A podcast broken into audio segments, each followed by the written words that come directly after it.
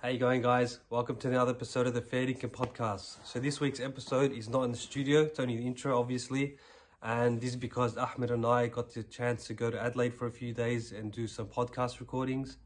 So this week's episode is with Daniel Scali. He's a current Guinness World Record holder for the longest plank. He broke down his story in today's episode, starting from an unfortunate incident in his childhood that gave him chronic pain that he lives with, which is called CRPS, that he'll explain more in the episode. This obviously didn't stop him in his fitness journey and going on to achieve this Guinness World Record and also attempting other Guinness World Records, which he'll explain. Very inspirational guy, top guy to hang out with. Honestly, we appreciate him making the time for us. You guys will all enjoy this episode, I guarantee. All right, Daniel, thank you for coming on. That's appreciate right. It. Thank you for having me. First of all, I'd like to thank you for letting us use your workplace. Appreciate it. It's pretty rare. I think it could be like the first or second time that we got the opportunity to do it at a different place. So appreciate it. Meaning that you guys are down in Adelaid. So we're not here for long. Yeah. So it's good. So what we usually do, we do icebreaker questions just to make the guests feel comfortable in them. So it's going to be about fitness, and this will kind of see what type of fitness person you are. If you could train with anyone in the world right now, a gym session, doesn't matter what gym session, up to you, who would it be? And why? For the first one to come to mind, I think it's Arnold Schwarzenegger, but back in his heyday. Yeah. I think, I've always been into the gym and fitness and all that sort of stuff just from a young age, starting off with martial arts and then introducing myself into the actual weight side of it. Yeah. But, growing up as a young male going into, adolescent sort of thing, Arnold Schwarzenegger's always just been an idol. How he looks, his physique and his mentality of, staying fit, being fit. Yeah. I don't necessarily love his physique as in that sort of size, but just his determination, his reason behind training. It's amazing that he said he's not self-made, all the people that have helped him along the way to get to where he is or his records that he's got and all that sort of stuff.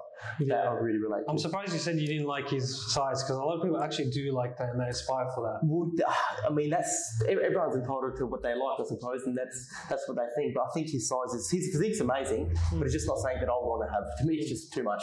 It's just too much. But then again, if you could have that and my body type was that, I'll try to probably go for that. Yeah, I just know what my body type is, and for me to have that, I think it'd be too much. I'll be the exact same. Yeah. Okay.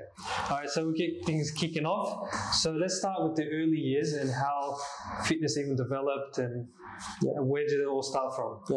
So I can thank my parents for that. From the age of maybe 6, I started off in martial arts with a local academy down on Grange Road through ICMA. Okay. And from martial arts, I went to a little bit of boxing and stick fighting. And that's probably where I started to get my foot in the door in fitness and, in discipline.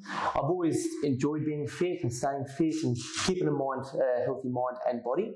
It wasn't until I suffered a condition in my left arm is where I realised that fitness was a real important factor to stay mentally fit. So how did this come about? Sorry, I have to ask exactly what the condition is and how it even came about. Were you born with it? Or so I fell off a trampoline when I was 12 years old, and I had a severe break on my forearm. So virtually my hand was pushed back to my elbow, my shoulder. It was just a complete flip back. Obviously as you're a teenager, everyone has broken bones and all that sort of stuff. Went to hospital. They put a couple of pins in my bones to make them strong. Within a couple of months, I still had quite bad pain where I couldn't move my fingers, couldn't move my elbow, my hand was swollen. They thought my muscles were dying in my left arm. So they readmitted me back into hospital, and that's when they formally diagnosed me with complex regional pain syndrome, which is virtually a nerve damage in my left arm. And do you remember how that was mentally on you as a 12-year-old, or was it? It's very faint what I do remember, but when I was 12, I think I was a little bit more shocked and more I was in and out of hospital trying to deal with it. But it's as I went through my adolescence years, because I've grown up with this now. It was probably harder to really fathom when I was 14, 15, 16. Because I'm more aware of it, I wasn't able to do things at school. I was missing a lot of school, missing a lot of time with family and friends. I was in a lot of pain. There'll be times I wouldn't be going to school because of just the pain in my arm, and I didn't understand why, and that was really frustrating. Oh wow! And that's the thing. You hear normal people breaking a bone, them just getting a cast, getting signatures on it, and within 6 weeks they're back at it playing soccer or footy. I had a cast and all that sort of stuff, but I still had to always wear a tubie grip. I still had to have my arm in this thing. I couldn't stand having my arm in water. It would feel like razor blades scratching it. You know, it was, so what about showering and all that? Showering is still to this day, I stick my body in my shower. Fortunately for me, my door's on my left hand side with a little handle there, and I put my hand on the handle, and I wash around my body. Yeah, that's very interesting. I didn't even know like this certain like things that happen to people like this. So what it virtually is my nerves confused about what pain is. So anything like soft touch, wind, movement, it's all normal sensitivities that your body knows about. But for instance, with my left arm, my brain thinks that wind or water or touch is pain. So it'll send a pain signal to that area to say, stop doing what you're doing, and then just let it heal. So if I get water on there, it feels like razor blades are literally scratching it, and you scream at me to stop it. You know, even though there's nothing wrong with water. Okay, so is that why you wear the compression band? I'll wear the compression band to stop it with. So I prefer my arm being gripped and grabbed opposed to soft wind, and also a little bit of deterrence for people not to touch it. Interesting.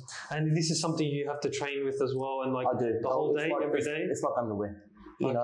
Just a must these days. It's just one of those things where I just wear it. And I've been doing that for the last 17 years. So, you know, underneath here, my arm is just white and just full of hair because it hasn't seen sunlight for 17 years. Oh my God. So let's picture this. 12 years old, you've been training, you know, boxing, you said martial arts and stuff. How did that flip the switch with anything about fitness? Did you take a break for a year? I would have, from memory, pulled back. Yeah. I would have pulled back on that, not been able to use my arm correctly.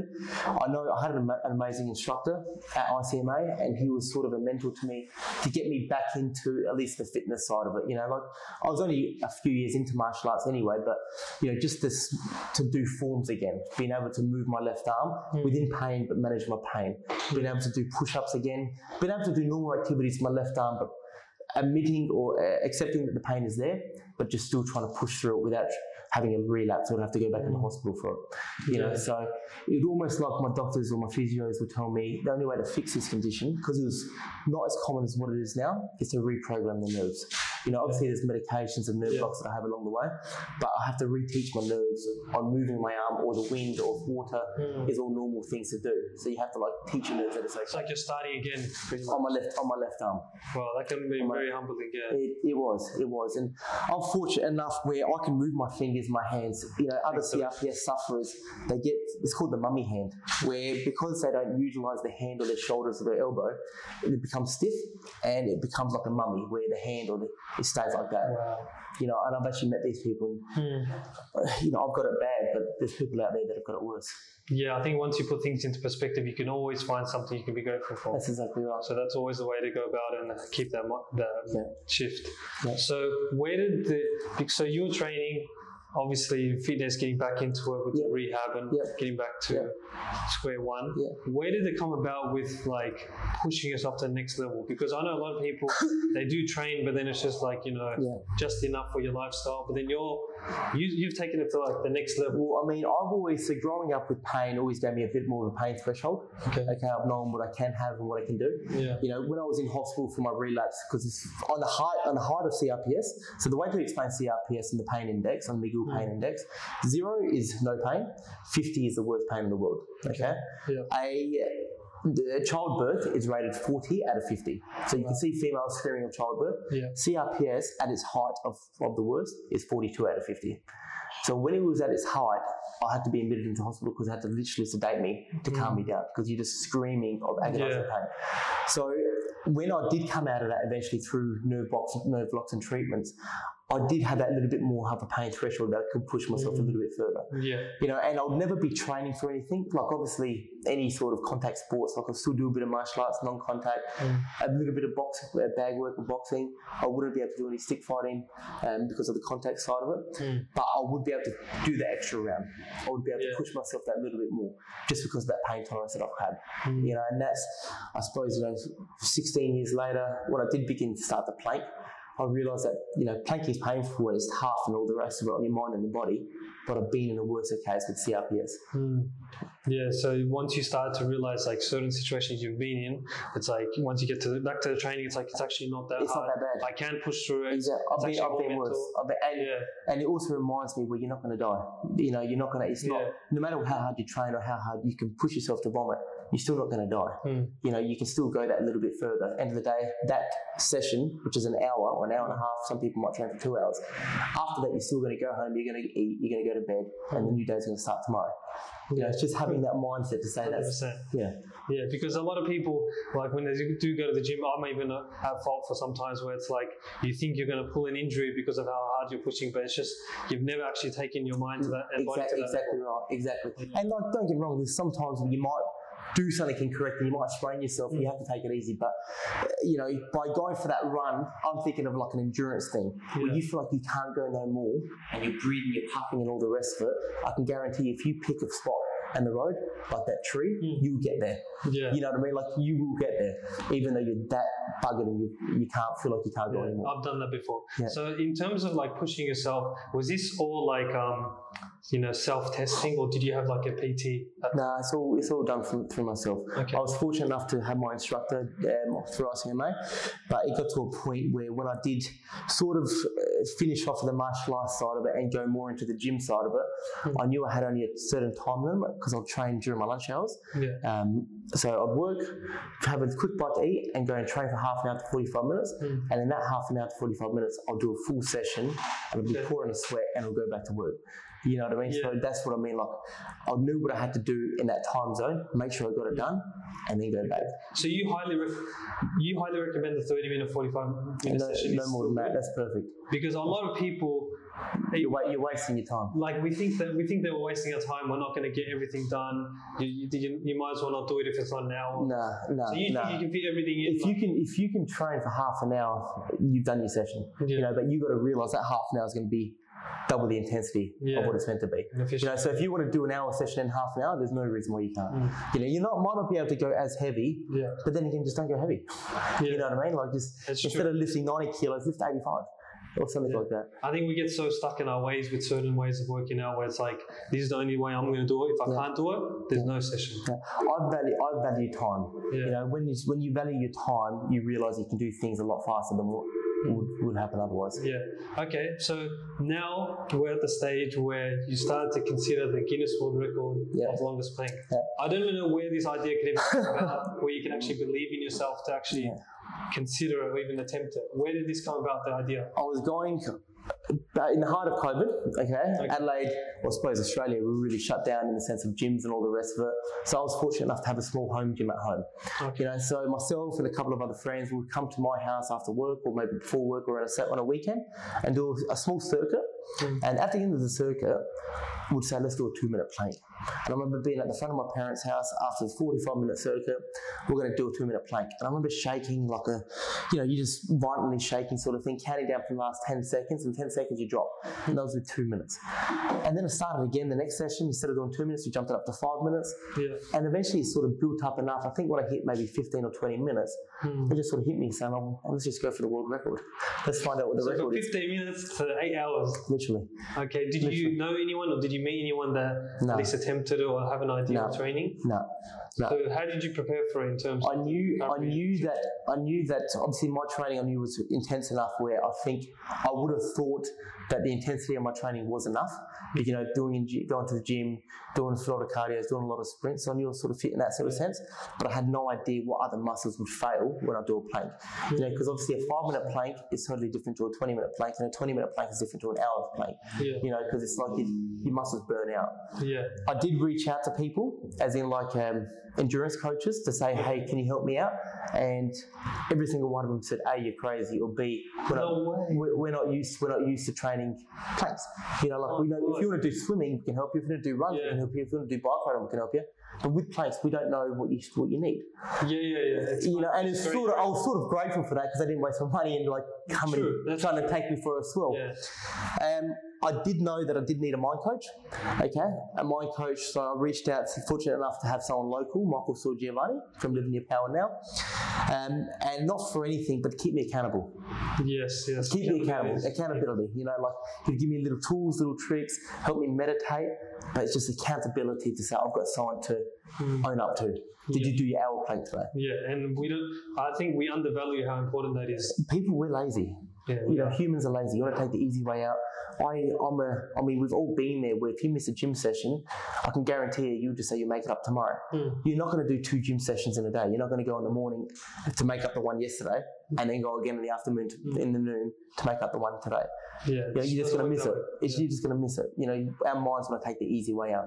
Mm. So if you have someone that's on your back and making you accountable, I can guarantee if it's 9 o'clock at night, you've still got another 3 hours, you know, till the end of the night, you're going to get that session down. 100%. I think that's also in other aspects, not just fitness. Everything. I think business, studying as well. Like, we don't realize how important it is even to just speak to someone and get them to at least keep you on track. Yes. And you'd be so surprised at how many people want to help, you know, when they're willing to help. You know what I mean? You might have some people that just don't want to or don't know how to, and you're fortunate enough for them to tell you up front. Mm. But when you find someone, you connect with them, mate, you can do wonders. So let's get this straight. Did anyone believe in you when you said you were going to do the plank? I kept a lot of it to myself. Okay. I kept a lot of it to myself because I didn't want negativity doubts or negative doubts come to me. Yeah. You know, because obviously I know if I tell someone I'm going to go for a 9-hour plank, I never actually told them my goal. So my goal was always 9 hours. Okay. I'd always said to them, I'm going to go and try and attempt to break the plank, which was 8 hours and 15. Yeah. I told my close family and my inner circle friends sort of thing, and it wasn't until maybe 3 months in where I posted on my socials to say, hey, join me on my attempt to break my journey. I had a lot of well wishes, but I also know I had a lot of people say, so you're right. Yeah. But I never listened to them. I never let their opinion come to me. And I like how you kind of waited for that moment to tell the world or the public eye, and just because you wanted to build that self-belief. And that's also exactly the training. Right. Exactly right. You know, doubt's like cancer. As soon as you get that doubt in you, especially as you're climbing that ladder, it's going to just attack you. So I wanted to be confident. Okay, I can confidently do an hour plank. I know the average plank is 2.5 to 5 minutes, so I'm confident that I can do an hour at least. Let's go for the hour and a half. No, let's go for that 2 hours. Yeah. I still can't fathom how you're saying 1 hour, 1.5 hours. It doesn't make sense to me. I need to attempt this after today's podcast. We can do a little plank after. I'm going to get embarrassed. But so how did it work out with the recovery? Because let's start with, how many sessions you're doing, because I'm assuming you might have to do it more than one day, would you say, or no? So it was intense in the sense of I knew I had to build up every single week, because I wanted to do this. So my first objective was So I started off planking on January 28th, on 2021. I wanted to have the plank done by December 20th. Okay. So I don't know why, but I wanted to give myself about 12 months to train through and build myself up. And it wasn't until a friend of mine came up to me and said, Daniel, you're going to get over it. You're going to get bored. You probably, you can probably get this done in 6 months. And I brought it up to June 16th. Okay. You know, so I brought it back to June 16th. Yeah. And I knew I had to really lift my training up. So I started off doing half an hour planks a night. And then the next week, I went to 45-minute planks a night. Mm. Eventually, I was doing 5 hours planks a night. You know, from Monday to Friday. Monday to Thursday, Friday rest, and then Saturday and Sunday would be like a 6.5, 7 hour plank. Okay, and how did it work in terms of recovery? Because I'm thinking half an hour plank the next day, your body must be gone. You're buggered, but your body adapts to it. Okay. You know, when your mind and body become one, it's like your body knows what to do because your mind's convinced it how to work, and then your body, or your mind's convincing your body of how to work. Like, they just sort of come together. Mm. You know, I was that focused and determined to get this done where I wouldn't let my body fatigue. Okay. You know, it was tired, but after a 5 hour plank at night, I'd finish at 10 o'clock at night. I know I've still had 100 push-ups to do, 100 sit-ups and 600 arm curls. This is part of my routine for the plank, or just general? No, for the plank. Okay. For the plank. Yeah. You know, I didn't know what was enough and what wasn't enough. Because I just had no one. It's not like it's like I can copy someone that said, I've done this here, to say, okay, well, this worked for them. This is a blueprint on how to do it. Yeah. I just needed to do what I thought was enough. Yeah. You know, and then get up again at 4:30 the next morning to do it all again. You know, that was probably the hardest part to grasp, is after a full day of training in the morning, going to work, training at lunch, working again till 5 o'clock. Planking for 5 hours, and then doing another 10-20 minute session of push-ups and sit-ups, and then getting up at 4:30 again the next morning to do it again. that was hard to... Were you getting proper sleep and all like... Probably about five or 6 hours of sleep. I saw a couple of dietitians to teach me what to eat. Yeah. But, you know, if it wasn't broken, don't fix it. You know, I still had good energy levels. I still was sort of... I was just focused. Yeah. I just knew what I wanted to get done, and I knew I had a timeline to do it in. Yeah, I think it wasn't going to last forever. I wasn't going to die. Yeah, exactly. Yeah, that's why you need to keep it simple. It's like you can survive. You can at least attempt it. You can do. You can actually move forward. Yeah. And I think we don't understand how limited our thoughts really are. You don't. Yeah. You know, I gave myself. Remember this. So I started on January 28th, and I gave myself to December 20th to do it. I ended up hitting the record in my training with Michael there on May 15th. I hit 8 hours and 17 minutes. Half the time. You know, literally like February, March, April, May, in 4 months. That's it. You know, and then the other 2 months, not even the other month, was just refining it, making sure my form was good, all that sort of stuff. But if I gave myself that 12 months, then I would have probably hit that in September. You know, October, whatever.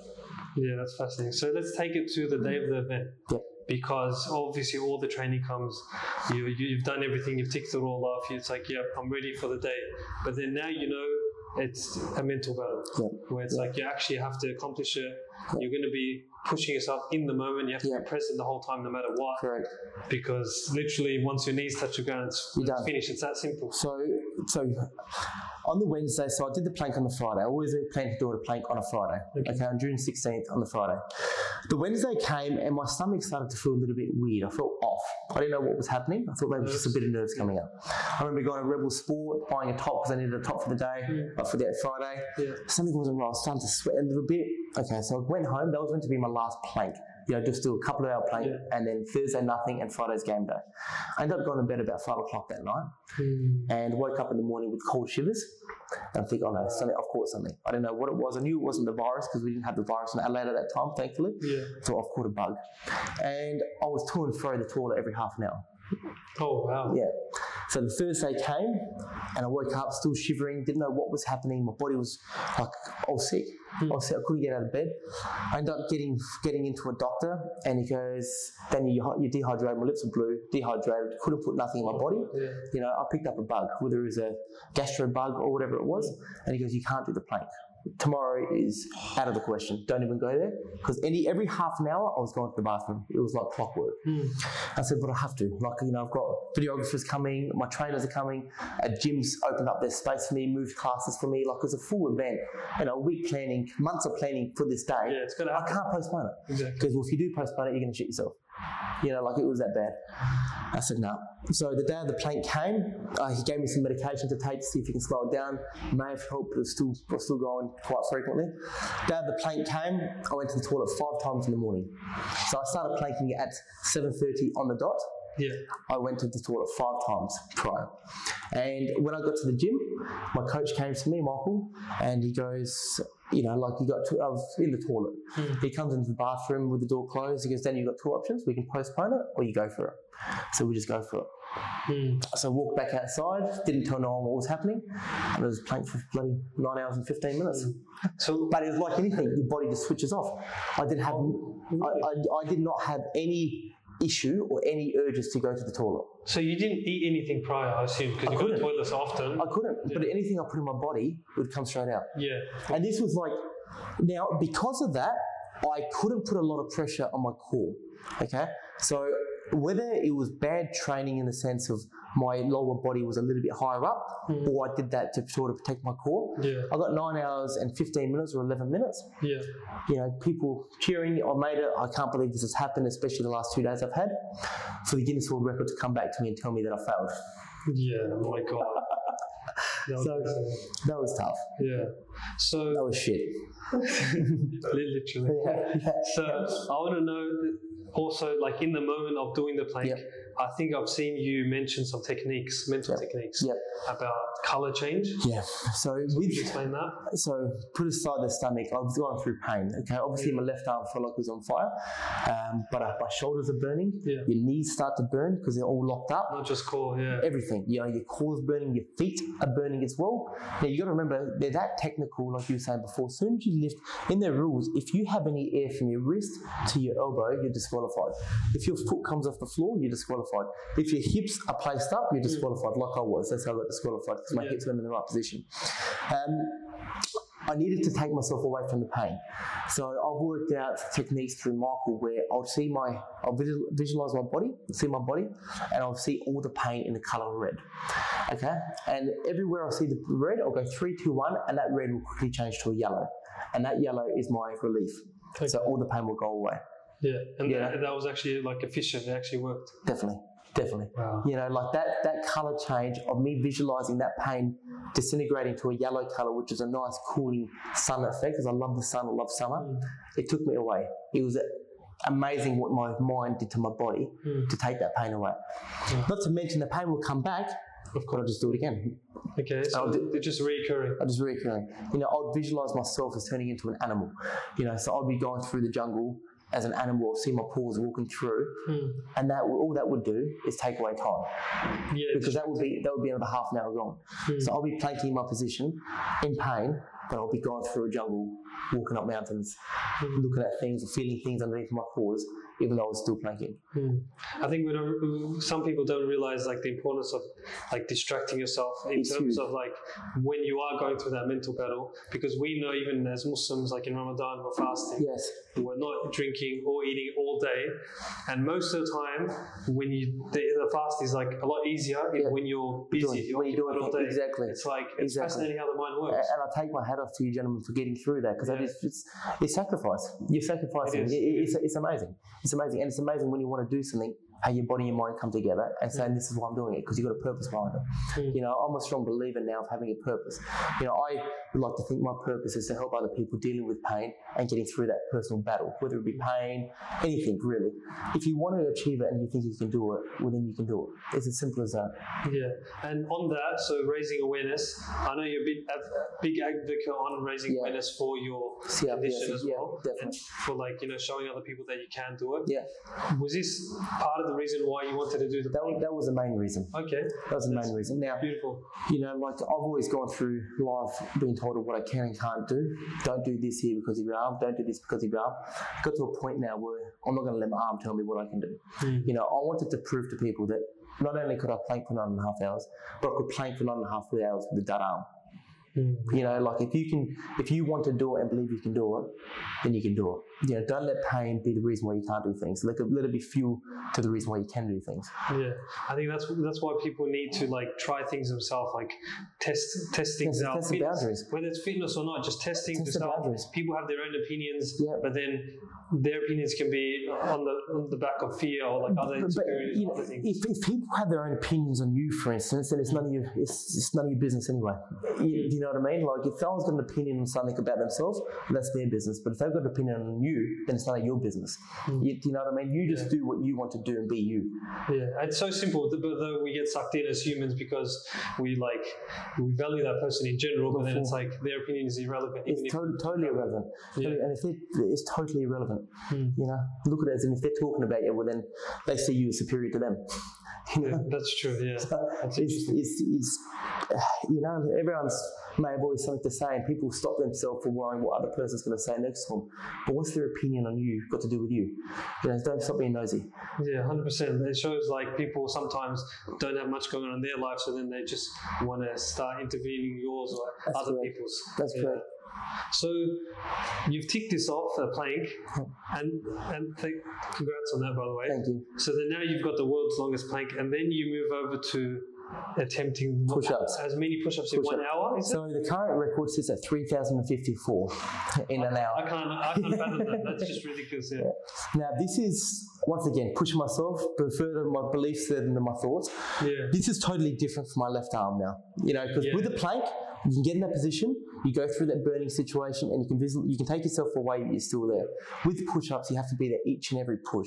Cool. You know, you got to feel that burn, you got to feel that fatigue, you got to feel everything. This has been a little bit more challenging. Now, I've gone for it twice, and I've come short twice. You know, and I promise you, I won't stop till I get it. You know, so it's like you keep on. I know what I can achieve to get. Yeah. But it's just a matter of proving it that you can get it. Okay, and how has the training changed or shifted? Yeah, and this it has. So I feel like because my training has been intense in the sense of like, you know, I'm pushing myself to my limit every single session. I pulled back on that a little bit now, just to give myself a little bit more of a breather because it's not working as what it did with the plank. Because when you're planking, you're stationary, you're not moving. Yeah. When you push ups, you're constantly contracting your muscles, letting go, So your muscles need time to rest. Yeah. And that's what I've learned the hard way. Okay, this is great. So then, is this now you still have your mindset? My mindset, definitely. He's been through the whole way. Okay, and there's also another technique. Yep. I wanted you to go over tornado technique. Do you use this all the time? Okay. All the time.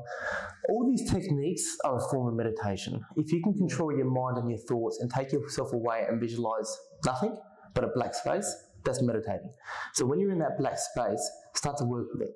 You know, I can sort of close my eyes and visualize a tornado happening inside my head and overtaking my body. Okay. Yeah, and that can consume my body. But what I want to do, what I really concentrate on is my left arm. So as I sit here now, if my left arm's aching, which it is, and if it's getting worse and worse, I'll visualize a tornado, a yellow tornado, forming in the side of my hand. And as that's forming, I'll start to feel tingles going through my hand and that tornado getting bigger and bigger. So it's almost like it's swallowing my hand. And as it's swallowing my hand, it goes up to my forearm, up to my elbow, up to my shoulder. That's now gone away. Yeah. You know, that tornado's overtaken that. But you can do that anyway. You know, if you feel you're stressed, you feel like you're feeling overwhelmed, take yourself to a quiet place, close your eyes, visualize a tornado forming in the center of your brain, and that pick your color. My color's yellow. You can pick whether it's blue, red, pink, black, whatever you want. Picture that tornado getting bigger and bigger, and it's just slowly consuming your brain. Then it's consuming your eyes, through your nose, through your mouth, and it's just getting bigger and it's gone through your shoulders. So right now, from here to your shoulders, there's nothing. It's consumed in that tornado. Wow. And by doing that, you're taking yourself away from the stress. Yeah, essentially just distracting your mind. You're distracting the mind. From what it like, from that discomfort. That's exactly right. So it may not be pain, it may be mental strain, it may be stress, it may be you had an argument. You know, like you just need that 5 minutes to take yourself away. Yeah. And I can promise you and guarantee you, you'll feel better after. Yeah. It is vital. It is developing in the modern world, and that people start to recognize the importance of it in day-to-day life. Yeah. I want to know, can you implement these techniques in just a regular gym session as well? Because I'm trying to relate for myself and the circles I'm with. Yeah. Can you implement these techniques or similar ones in a normal session? The tornado, I'll probably implement more so when you're in pain and all the rest of it. You know, I wouldn't give you it wouldn't necessarily give you the strength you're looking. I'll probably implement a lot more of a breathing technique or visualization technique. So when I want to go, for instance, if I'm going to go plank for an hour, I'll visualize a number. Okay, so visualization, I'll see an hour in front of me, but I wouldn't just see a 1 hour written down. I'd visualize a clock, you know, the same clock I use on my phone. I'll see the counters, the little timer. I'll see that as clear as daylight. So now I've already input that picture in my mind. So when I go and do it, I've already achieved it. You know, so if you're a bench presser, you're doing something at the gym and you're going to go for a PB, visualize yourself as already achieving that PB. So that PB is already achieved in your mind. So all you're doing now is reenacting what you've already done. Yeah, making it normal. Making it normal. So I've done this before. Yeah. You've crossed the road 1,000 times over where you don't even have to properly look. You just look to the right, look to the left, and you cross because you've done it 1,000 times over. Yeah. So there's no difference of actually convincing your mind, because your mind doesn't know any different. Yeah. There's no difference of convincing your mind that you've already done that PB once or twice before and you're just doing it the third time over now. And the more you normalize it, there's always no pressure. Ask, believe, receive. It's that, you know, you just got to do it as you've done it before, even though you haven't done it, but your mind doesn't know you haven't done it. Yeah, that's fascinating. Like, I can't believe how limited we can think. You're governed by yourself. Exactly. Yeah.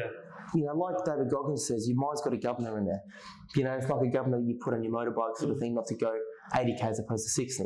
But if you take that governor off, you won't believe how far you can go. What's your thoughts on David Goggins? Do you think you could do Hell Week? I've read a lot about him and heard a lot about him. One thing I've learned about David Goggins is never, if that makes sense. You know, like, no matter what people say or no matter what your body or yourself say, you know, if you want to do it and you can think you can do it, you will find every way possible to get it done. You know, here was a time where his knees and legs were going to fail and break down. He had to break into his superior's office to get pain medication. He found a way to get it done. You know what I mean? Like, you, your body and your mind and your self-conscious mind will find a way to just get it done before you fail, if you want to do it. You know, could I survive the whole week? Until I do, I don't know. You know? It's hard to tell once you rock up and see what happens. So I want to know, hopefully, actually, first of all, I hope to see you complete the push-up challenge. Thank you so much. Thank you. We'll be keeping in touch and seeing how you're going with that. I want to know, like, just in general, holistic view, why do you do this? Why do you want to, you know, do the world plank? Why do you want to do a push-up? And I'm assuming once you do it, because you will, I know you will. Thank you. You will move on to the next thing and the next thing and the next thing. Push my thoughts further than my beliefs. Pushing thoughts more than beliefs. Yeah, further than my beliefs. If you know, I just want to know, I want to see how far I can go. I want to see, not how far I can go, but see, you know, if I want to achieve something and I believe I can do it, well then do it. You know, if I can do it, then you can do it. Then that person that wasn't able to or thought they couldn't do something, might give them the motivation to get up and actually get it done as well. You know? Yeah, I love to see this, because a lot of us can even see, like, the most simple excuse we can say, oh, my family genetics, I can't do that. I can't do this sport. Exactly. It's like you're just limiting yourself from just your, as simple as your thoughts, whereas you just don't know what's on the other side. Like everyone always says, all these superstars, hard work always beats talent. You know, put in the work and you get the result. Put in the work, you get the result. If you don't put that work in, you're not going to get the result. And that doesn't mean getting up at 7:00 and, you know, then going, no, you get up at 4:30. You know, you get up earlier before everyone else. You do the extra session. You know, so then when everyone's having breakfast, you've already trained for an hour, so now you're going to go and have your breakfast. You're beating them as well. You're literally doing the extra 1% or 2%. Instead of doing 10 push-ups, you're doing 11. But telling your mind you've only done 10. Yeah. You know, like, that's the difference. Okay, so we're going to finish it off with some quick fire questions. Okay. Hopefully it's a quick answer. If not, I'd like to hear your opinion either way. So CrossFit training in general, would you say yes or no? Would you recommend it? I like HIIT training, high intensity, sort of off on, sort of 45 seconds on, 15 seconds off. I think that benefits. Well, I mean, everybody different type, but for me, I find that hard-paced 45-minute session off and on works best for me. You know, but everyone's different. People might like a little bit of a slower pace. I think CrossFit is more slow and heavy lifting. Is that correct? It's similar to yours though. Yeah. Where it's like it's interval training, and then there's always like lifting, but then there's also aerobics. Yeah. I mean, like I said, for me, like a HIIT training, you know, I go to a place called JC Fit. It's just cardio core, and they've got weights as well. But the cardio core sessions for me get me, you know, because you're in there, you got 45 minutes to go as hard as you can, on for 45 seconds, off for 15 seconds, you know, and you got about 20 different exercises and you bug it after. You know, there's no reason why you can't go there, burn 700 calories, pour out 2 kilos of sweat. Okay. So everyone's different once again. Of course. I guess you got to try it and see from there. Okay, so PTs, so personal trainers, would you say underrated or overrated? The good ones are good. So the good ones are good. I think they're probably underrated. You know, if you find a good personal trainer that's passionate about helping you and getting your goal, then you're set for success. Yeah, it's a mixed opinions these days, especially because there's a lot of people starting their own YouTube channels for fitness, and then they're giving the opinion of, oh, PTs just want your money, and then it's not really but it's like anything, you know, you just got to filter through the shit. You got to filter through the good and filter through the bad. You might get unfortunate and get a shit one, but you quickly learn within a few sessions if you're not feeling it. You know, you can't really say the minority ruin it for the majority, because I do think a lot of people out there do want good for people. You know? That's true, Okay. So it's like if you're a family member of the PT, I wouldn't like it if someone says PT is shit, because I know my brother, he's a PT, would want to help people get good. Of course, because you know his intentions behind his work as well. Exactly. So what would you consider the most important aspect for recovery. Rest. But like specifically, would you like sleep, nutrition? I think ice baths are good. Okay. Jump in an ice bath, start off with the ice bath, learn how to breathe properly as well. Yeah. And then obviously sleep and recovery is good. Nutrition is something where I think it's underrated in the sense of people don't do it right. Yeah. Because they just may not know, and I'm guilty for that. Yeah. I'm sort of stuck my way. If it's not broken, don't fix it. But I also don't know how much more potential I've got. Because I haven't really started it properly. Yeah, that's more of a journey where you just got to sometimes do your own research. It's literally trial and error. There's all these different opinions of what diet suits, depending on your training, there's a lot of variables. And what works for you may not work for me. Yeah, exactly. And it's vice versa. Mm. So it's like, you hear people swear black and blue with these fad shake things. Yeah. But it's like you've also heard of other people saying they're bullshit as well. So it's all trial and error, I guess. Exactly. Yeah. Okay, so the last one, I think you did answer it before, but then we can probably clarify. If you could choose one quote to put on a billboard, what would it be? I've said a couple. Don't let pain determine the person you are. Let it be fuel to the person that you know you can be. Okay. That's a good one. Yeah. I'm going to frame that. That's a good one, yeah. Thank you. All right, I appreciate you coming on. And you're a gentleman. Thank you so much for having me. We really appreciate it. We've only been here for a few days in Adelaide. Yeah. We reached out to you and you thankfully let us use the workplace. No, I can't thank you guys enough for coming out and reaching out to me. I'm forever grateful. And without you guys and letting me share my story, it would be unheard. So I appreciate it. You guys have done a great job. No worries. Thank you. Keep up doing it. Thank you guys. Until next time, we'll see you guys later.